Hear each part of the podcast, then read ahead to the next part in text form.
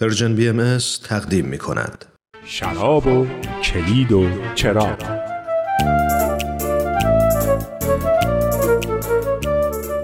دوازدهمین و آخرین روز عید رضوانتونم مبارک. در مجموعه برنامه های شراب و کلید و چراغ کاوشی داشتیم در اهمیت اوامر و احکام الهیه و همچنین در اهمیت پیروی از اونها. در این جستجو به حقایق زیادی پی بردیم.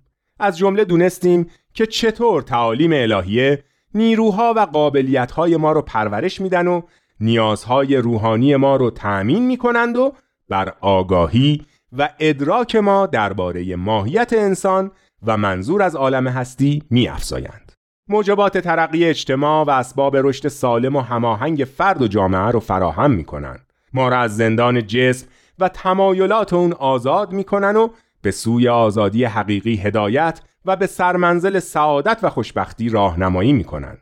دونستیم که تعالیم و احکام الهیه شراب کهنه و مستی بخش حقایق روحانی هند که مهر از سرشون برداشته شده و کلیدهای رحمت و چراغهای عنایت هند که ما را به سوی رشد و کمال هدایت می‌کنند. اما فراتر از اینها حضرت بهاءالله از ما می‌خوان که اوامر و دستوراتشون رو نه به خاطر اونچه که گفتیم که به خاطر محبت خودشون اطاعت کنیم. اما حضرت بهاءالله چیزی جز رسیدن ما به اون مقامات بلندی که خداوند برای انسان مقدر کرده نمی‌خوان.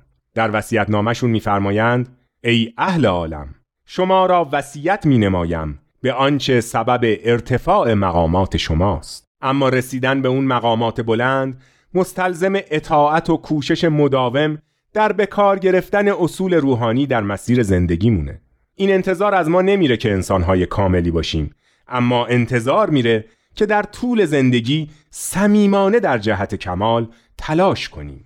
اینه که زندگیمون رو نه با احساس گناه از نقائص و کوتاهی هایی که در رفتار و گفتارمون هست بگذرونیم بلکه با اشتیاق و نظر کردن به اونچه که می‌تونه باشه و با سعی دائمی در جهت اون میگذرونیم. این فرموده حضرت بهاءالله که هر روز به حساب خودمون رسیدگی کنیم این که بکوشیم صبحمون بهتر از دیشبمون و فردامون بهتر از امروزمون باشه به زندگیمون پویایی و حرکت میده. حرکتی به سوی کمال.